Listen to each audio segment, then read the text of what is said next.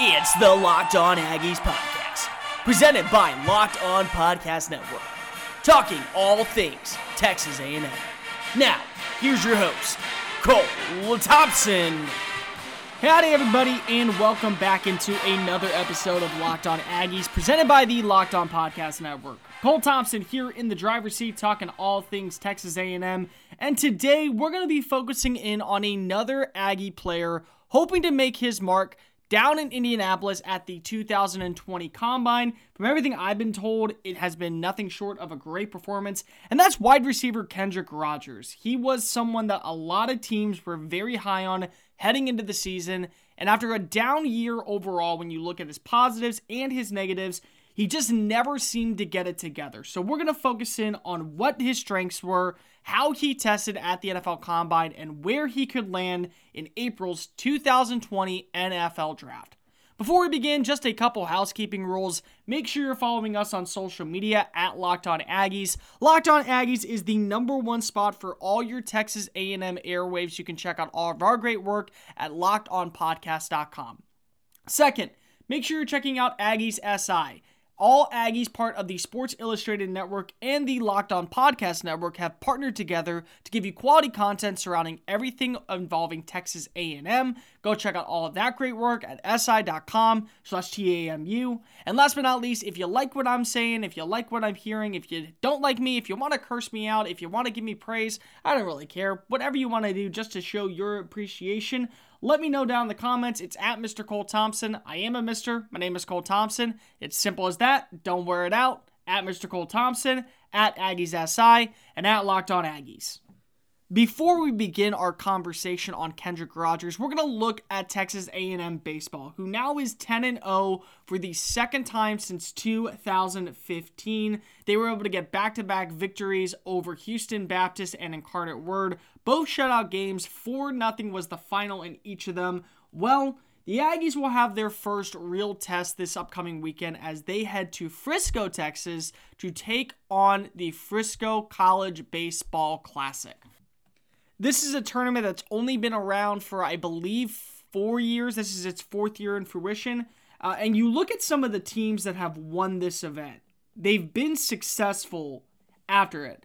In two thousand seventeen, the Arizona Wildcats would take home the Frisco Trophy. They would finish their year off with a thirty-eight and twenty-one record, sixty-four percent winning percentage. They would lose in the Lubbock, class, uh, Lubbock Regional against Sam Houston State in both games to be eliminated before the Super Regionals.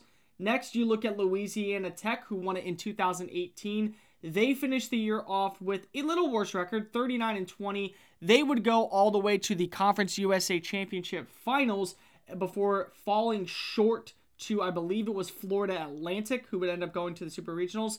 And then last year's winner, Mississippi State. They would go on to post a fifty-two and fifteen record going all the way to the College Baseball World Series after winning in the regional against Miami and then facing off against Stanford, winning both games. They would actually win one game against Auburn before losing to Vanderbilt and Louisville, being eliminated as, I believe, the fourth team. So overall, you look at this roster and you look at who's won in the past and how successful these teams are. It shows a lot about how the Frisco Classic maybe shows how your season goes. What also I mean by that is, let's just look at how a team such as Mississippi State, who last year played in this, they won both their games against Sam Houston State and Texas Tech before a rainout against Nebraska cost them the last game, so they would win by default two nothing. And then you look at this year's roster, and you look at some of the guys who are playing in this year. It's three ranked teams versus kind of a lesser name. I mean, that's the only way to put it. Illinois will come in with a three and three record. Meanwhile, the number eight U C L A Bruins are coming in at eight and oh. And the number seventeen Oklahoma State Cowboys are coming in at seven and two.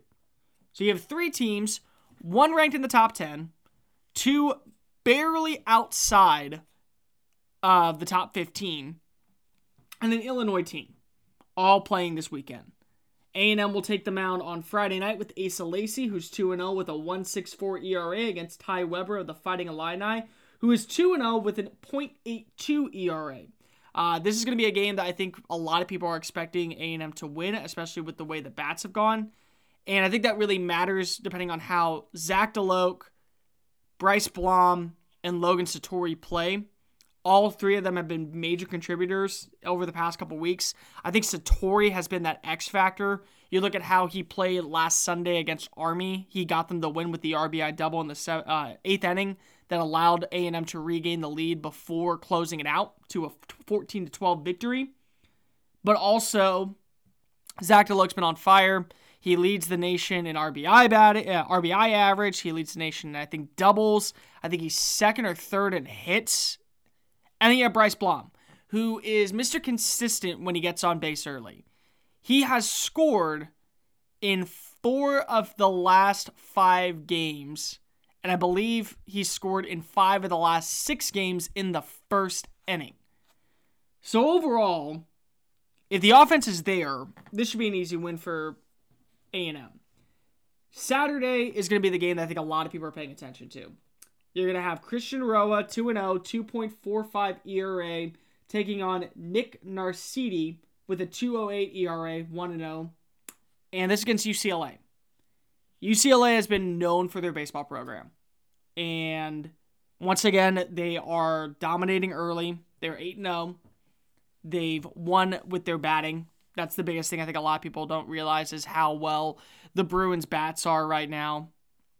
I think they're averaging Four, uh, four point four three three batting average. I think they have a total of one hundred hits. So this is a dangerous team on offense. And Roa, as good as he is, because he had a great first game against Miami of Ohio. But then he kind of struggled a little bit, and he relied on his bats to kind of bail him out in Saturday's game against Army. I think that this could be a trap game. And this could be where A and M finally gets their first loss. So eleven and one, not that bad. And then Oklahoma State. I think with Oklahoma State, all it's doing is it's pushing them up into the rankings. One of them will probably earn or garner a top fifteen finish for week three in the N C double A rankings. Meanwhile, when you look at A and M, if they win with Chandler Joswiak on the on the mound, he's one and oh, four point eight two E R A. He got roughed up really bad in the middle. I think it was the fifth inning against Army last week. That's when the Black Knights kind of took control. They'll take on Bryce Osmond. He's a freshman, oh and one record, a seven point five E R A. They're going to need to win that game because they're going to have to score early on the freshman. One thing that A and M's done very well is against younger pitchers who aren't used to this level of play. They've been able to execute early and get runs on the board. You got to see what they were able to do against Stephen F. Austin. I think it was eleven to two going into the fifth inning. Uh, off of Reese Easterling, I believe his name was, was the pitcher for Stephen F. And then you look at what they did against Prairie View A and M, another freshman pitcher. They had twenty-seven runs in two innings of work. So if they can score early, I think if they can get that win, I predict A and M to go, I'm going to go two and one. I think that they will drop a game here. Will they drop it against Illinois? Maybe. Maybe Illinois is a sleeper team. Maybe it's Oklahoma State. The, the the easy answer is to say it would be U C L A, but you never know, especially with a sophomore pitcher. Both these guys kind of coming in with same level E R A. Both have had pretty decent outings. Maybe A and M gets the win on that, but I expect them to leave Frisco with a twelve and one record at the end of it. Kendrick Rogers has been a name that a lot of scouts were high on going into the N F L draft this upcoming year, but then a down year in College Station kind of cost him some rounds. Can he make it up? And what have we seen from him in Indianapolis that could have him speaking a different tune heading into April's draft? We'll be discussing that in just a quick moment. Locked On Aggies, presented by the Locked On Podcast Network. Cole Thompson here in the driver's seat, talking all things Texas A and M. Guys, if you are listening to the Locked On Podcast Network, let me give you a piece of advice. You're doing something right in your life. So whatever you want to do to celebrate that, whether it be have a slice of pie, maybe get an extra scoop of ice cream, go for a nice long walk and sing about how perfect of a person you are, you have earned it. If you're not listening to Locked On Podcast Network and your friends aren't listening to the Locked On Podcast Network, get them listening. We have over two dozen college football and basketball shows ready for your listening ears. Plus, the N F L free agent market is coming around, and N F L draft coverage never sleeps. The N B A playoffs is starting to get a picture. Same with the N H L, and the start of the M L B season is right around the corner. So check out all of our great work at locked on podcast dot com. Courtney Davis excelled during his time at Texas A and M, and he had mixed reviews leaving Indianapolis, running a four four five in the forty time. A lot of people expected him to be a little lower, uh, four five five, my bad. But also, he didn't perform exactly as well on the bench press. He didn't perform exactly as well in the vertical. Maybe he took a draft stock hit yesterday, but a guy who saw his draft stock rise had to have been wide receiver Kendrick Rogers. When you look back going into the twenty nineteen season, so many people were saying how excited they were to see Kendrick Rogers after his four touchdown performance in the seven overtime game against L S U last season. It was easily the best game of the year, and Rogers was the key factor in those overtimes. Courtney Davis set the team up. He got the touchdown as time expired. Nobody's going to forget that. But I think everyone's going to remember each overtime drive and how important Rodgers was on that play. So the hype around him going into this year, when I spoke to some scouts earlier this month, was this is a guy who has all the size and all the prototypical speed and skill that would merit an early round selection. And then the year happened, and injuries caught up with him. He missed the first game with a leg injury. He never really bounced back against Clemson. He didn't really have his first big-time game until it was against Ole Miss, where he had a touchdown, his first touchdown on the year. His numbers were askew. I mean, there's no other way to put it. two hundred thirty receiving yards, two total touchdowns, thirty total receptions. He finished right around the same range as freshman Aniah Smith, who now is moving to running back because of they believe that that's a better fit for him.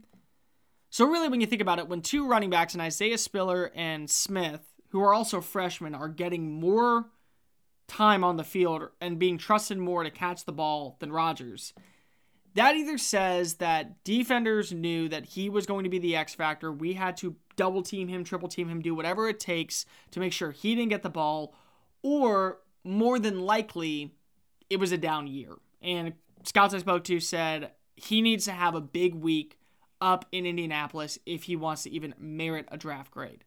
Well, it's pretty safe to say that after yesterday's performance, he did.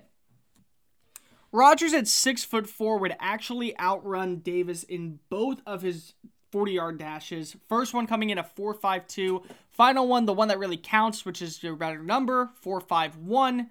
Beating Davis by zero point three seconds. So this is also a guy who Davis was told was a speed threat. So definitely a promise there. Plus, also, when you look at him on the bench press, he finished in the top ten of wide receivers in benching with seventeen reps. Uh, then you also look at his vertical number. I believe he had a... He had a thirty-five point five. You look at some of the names around him. Uh, they were kind of all in the same range. Only one player, Henry Ruggs, who, let's just be honest, Henry Ruggs is a freak of nature, outshined him. Uh, he had a forty-two. Only one other player beat him, uh, Jeff Thomas, with a thirty-six point five in that round. So overall, you look at the gauntlet drill as well. He had one drop pass, but that was also an overshot ball. What worried me most about him in that line was his straight line speed. He was ricocheting around the place. Overall, I think that you can definitely say, because of the six foot four frame and his build and his mobility, and now you put that speed in there for his for, for his size, he's going to get drafted. I don't know where. I think for sure he is a day three pick. I don't think he is going to go anywhere sooner than, I would say, the fifth or sixth round. But he has a draftable grade. And I think that's the biggest thing Rodgers wants to walk away with this. Because this was a guy a year ago who I remember people saying will be the best wide receiver in the in the S E C, not named Jerry Jeudy. It Henry Ruggs was always going to be someone who was a speed threat. Uh, I don't know how much people were enamored by Jordan Jefferson out of L S U. Bryan Edwards, there was a lot of questions about the quarterback position, so maybe that wasn't going to happen, but everything was set up for Rodgers to be the next big name. And unfortunately, it just didn't work out that way. So I think when you look at how he performed in Indianapolis, his strengths are he has the size and he has pretty decent hands. You throw in that little bit of speed factor, and he's a bruiser in the open field. He's hard to bring down because of that frame. Maybe you want him a little heavier, but you get him in an N F L weight room. He can easily add some weight. I don't see a problem there. I just wonder, do N F L teams view him as a caliber option to their offense, or is he just another guy who is going to be late round pick? Maybe we'll see what we have. Practice squad guy and eventually cut. Probably going towards the X F L or something along the lines of that. Any one of those things could be possible with him. But I do know that when you go in with an undraftable grade and you start having positivity trend on Twitter and social media in general, you're likely going to get drafted unless you somehow fizzle out at your pro day, which A and M's pro day is later this month, or later next month, my bad, in March. Uh, down at College Station. So we've already looked at how Rodgers performed, but let's ask another question. Where could he go? That's really the main subject of this conversation. Everyone wants to know where Rodgers is going and where, you know, is his best fit. I'm going to name five teams, and we're going to break that down in just a quick moment. Locked On Aggies, presented by the Locked On Podcast Network. Cole Thompson here in the driver's seat talking all things Texas A and M. Guys, make sure you're following us on social media at Mister Cole Thompson, at Aggies S I, and at Locked On Aggies. We're talking a little bit about Kendrick Rogers and where his projection lands right now in the N F L. I believe he's a guy that you will take off his size and his measurements alone. It's somewhere in that six-round range. That's what I think. The question is, where does he fit? What's a team that definitely is going to use him? Who's someone that could use his type of frame to where maybe he's not a starter, but he could bring some reps to the team? So let's start with number one. I'm going to go with the Miami Dolphins. When you look at the Dolphins lineup, they have some players. I mean, don't get me wrong. They're not great, but they have some type of players at the wide receiver position. Of course, the big name going to be Devontae Parker. He's got speed. Albert Wilson's another one, has incredible speed. Then you look at Allen Hurns. He's a guy who was really good for those two years in Jacksonville. Goes to Dallas, gets hurt, kind of has a down year overall. Then goes to Miami, kind of gets hurt again. The biggest thing that I'm noticing, though, is they don't have a big-time receiver because they traded away their big-time weapon in Kenny Stills to the Houston Texans last offseason. So I think when you look at Miami, they make sense because they need a premier outside receiver. Someone who can go up and get make those fifty-fifty contest catches, win in coverage against smaller cornerbacks, be that option on the outside, kind of bring another element to the game. Mike Gesicki, he hasn't really panned out the way I think that you want. Durham Smythe at tight end, he is a blocker. That was what he was known for at A and M. He's known for that in Miami as well. At Notre Dame, my bad. But overall, I think that Miami makes a lot of sense. They have twelve or fourteen picks in this year's draft. They have money to spend. And if they are to draft a guy like Tua Tagovailoa out of Alabama or even Justin Herbert out of Oregon, you're going to want to get him weapons.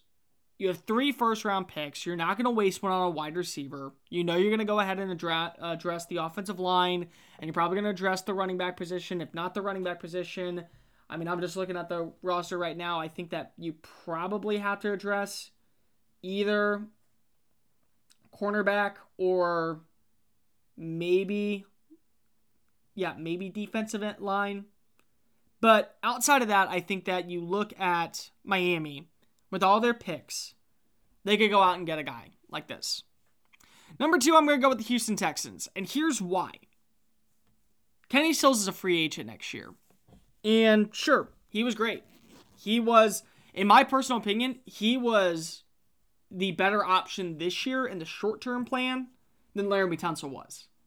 Now, if Laramie Tunsel stays with the Texans and they're able to get him to a long-term contract, yeah, I think that Tunsel is definitely the big prize package and he'll live up to that expectation. But you look at Stills, he's a free agent next year. If he has a down year or gets hurt, Bill O'Brien's not going to keep him. Bill O'Brien's known for not keeping receivers. He's known for letting players just walk who are injured or players who maybe don't meet the criteria. So anything with Kenny Stills has a down year, he's out. You need another big-time receiver. Are you going to re-sign Will Fuller? And if so, you're probably going to play him in the slot as your vertical threat, and that's about it. And DeAndre Hopkins is your possession guy. You need that guy who's that bigger frame player. And they have some picks in the sixth and seventh round that I think that they could use. Maybe they trade back a little bit, and they go ahead and pick up someone like Rogers late. Maybe he is an undrafted free agent. But I think that, that would make a lot of sense for him to go there, because they need a big-time weapon in case Stills doesn't re-sign with a team next offseason. Next, I'm going to go with the Dallas Cowboys. Dallas is another team. They always need weapons. They don't have a big, big frame receiver, but they have two very talented receivers in Amari Cooper, who hopefully will be back this offseason, and Michael Gallup, who broke out in year two. They have potential, but if Jason Witten is going to be your tight end again, which I don't think he will be, even if they do sign him to a one-year deal, and you fail to address the tight end position again, you have to start looking at options somewhere else. So I think right now, the best option would be a wide receiver who is big, who you can kind of play in that ra- in that frame. And Rodgers and I think a guy like Chase Claypool out of Notre Dame are the two that make sense. The question is, do you feel comfortable enough with your linebackers, with your defensive line, with your offensive line, with your safeties, to use a second or third round pick on Claypool? Or would you rather test the waters, maybe bring in some free agents that maybe you think are fringe guys, and have someone such as Rodgers compete for a position as maybe a flex tight end type player? Dak Prescott's going to need weapons. If Amari Cooper leaves in free agency, which I don't think happens, I think honestly what the plan is is that they will franchise tag Cooper and get a deal done with Prescott before any of the other stuff happens. But I just wonder, is that going to be the case? I think next team you look at right now, it's kind of an obvious one. It's Buffalo. Buffalo needs another option. They have a speed guy in John Brown. They have a shifty slot guy in Cole Beasley. They don't have a big time frame receiver. Robert Foster, I thought was going to be that. He wasn't. Maybe it's because of Sean McDermott and the offense doesn't want to use him that way with Brian Dable. Maybe they view him as only a backup. It doesn't matter. They need a big frame receiver. Rodgers is that. You're not going to play him week one, but at the same time, we saw what Foster did. He came in late in the season, scored four touchdowns. It's plausible. It's very plausible for him to possibly go to a team like Buffalo. But in the end, the team that I think probably will have the best bet for him to have a successful career, and a team that needs wide receivers and is never afraid to go late and find gems, it's the New England Patriots. Even if Tom Brady is not the guy under center next year, whoever is, they have to give him weapons. You have Julian Edelman, and that's it. That's really it right now. Everyone else is up for a roster spot. Jacoby Myers, a guy that I fell in love with in preseason, did nothing during the regular season. They have nothing at tight end. You have two wide receivers in your backfield in James White, and I would go Sony Michel. That's a problem. No matter what, I think Bill Belichick is going to use at least two or three draft picks on wide receivers, especially if they get T B twelve back in the building. So I don't know where this whole narrative of, yeah, sure, we're going to look at this team and we're going to say, oh yeah, Tom Brady's fine with the weapons he has. No, he's not. He needs weapons. Rogers is a guy who I think in the right system would thrive. A Josh McDaniels offense has been known to make receivers better. Why not? They have picks in the sixth and seventh round. If they still have not addressed the wide receiver needs, this is where I think Bill Belichick addresses that need. So personally, yeah, I think right now, if I'm looking at this, I would go Rodgers to New England, book it, just for the sheer fact of this is what Bill Belichick does. He finds guys who maybe didn't have the best college careers, maybe who weren't the biggest stars on the team, and he turns them into them in Foxborough. There's a reason why I say Rodgers is one of the most talented receivers to come through A and M in the last decade, because there's so much untapped potential there. Maybe Kevin Sumlin didn't get out of him. Jimbo Fisher certainly didn't get out of him. Maybe Bill Belichick would. And that's exactly what Bill Belichick does. And that is going to be this edition of Locked On Aggies. Make sure you're following us on social media at Mister Cole Thompson, at Aggies S I, and at Locked On Aggies. Tomorrow, we will be breaking down Justin Madubuike. Where could he land in the N F L draft, and what are his strengths and weaknesses? Plus, it's Friday, so it's going to be Askin' Aggies. Make sure you download and listen to the podcast. We will see you tomorrow. And remember, gig 'em, y'all. This has been Locked On Aggies, presented by the Locked On Podcast Network.